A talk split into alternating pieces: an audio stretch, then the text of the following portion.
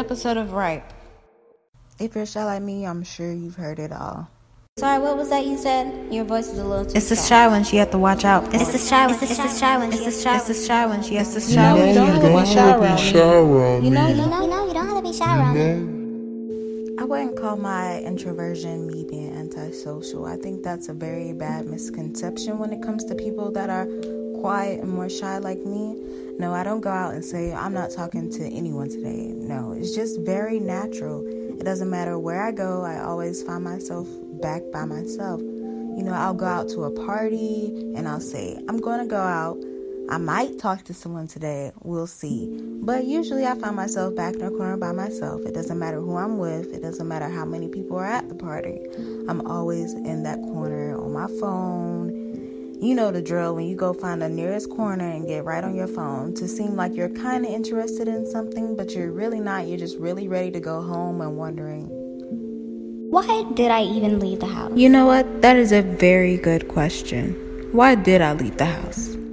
My shyness is an enigma. It really does attract people. It attracts a lot of questions. People are always asking, Why are you so shy? Why are you so quiet? And I really cannot answer that. I was born this way, most definitely. I won an award for being the most bashful in class when I was in preschool. So this is this is just me. And it's something that I have to accept, and it's something that I think everyone else needs to accept.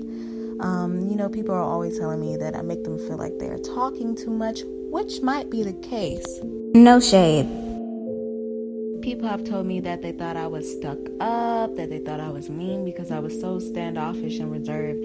And over the years, I have noticed that when you're shy, when you're quiet, people see you as a blank canvas and paint on whatever assumptions they have of you, whether they be right or wrong. They paint on these assumptions and run with it. And that is one thing that I've noticed. And it's kind of annoying, but there's really nothing you can do about it. One thing that I have had to teach myself growing up is that I don't have to prove myself to anyone. I know that I'm shy, I know that I'm quiet, but that's me, and that is totally fine. Now, this podcast, I will be talking about how I've had to deal with it, but I most definitely learned that it is okay, and I don't have to go out of my way to prove to people that I'm not this way, I'm not that way. I'm just me, and all I want to be is myself. Now, personality types aren't just in black and white. Everyone's different, and I understand that. Now, me as an introvert, I have met introverts that are social, can go to anyone and talk, but at the end of the day, they just need to unwind and recharge. For me, I've always felt like I'm in a constant state of unwinding and recharging, which is why most of my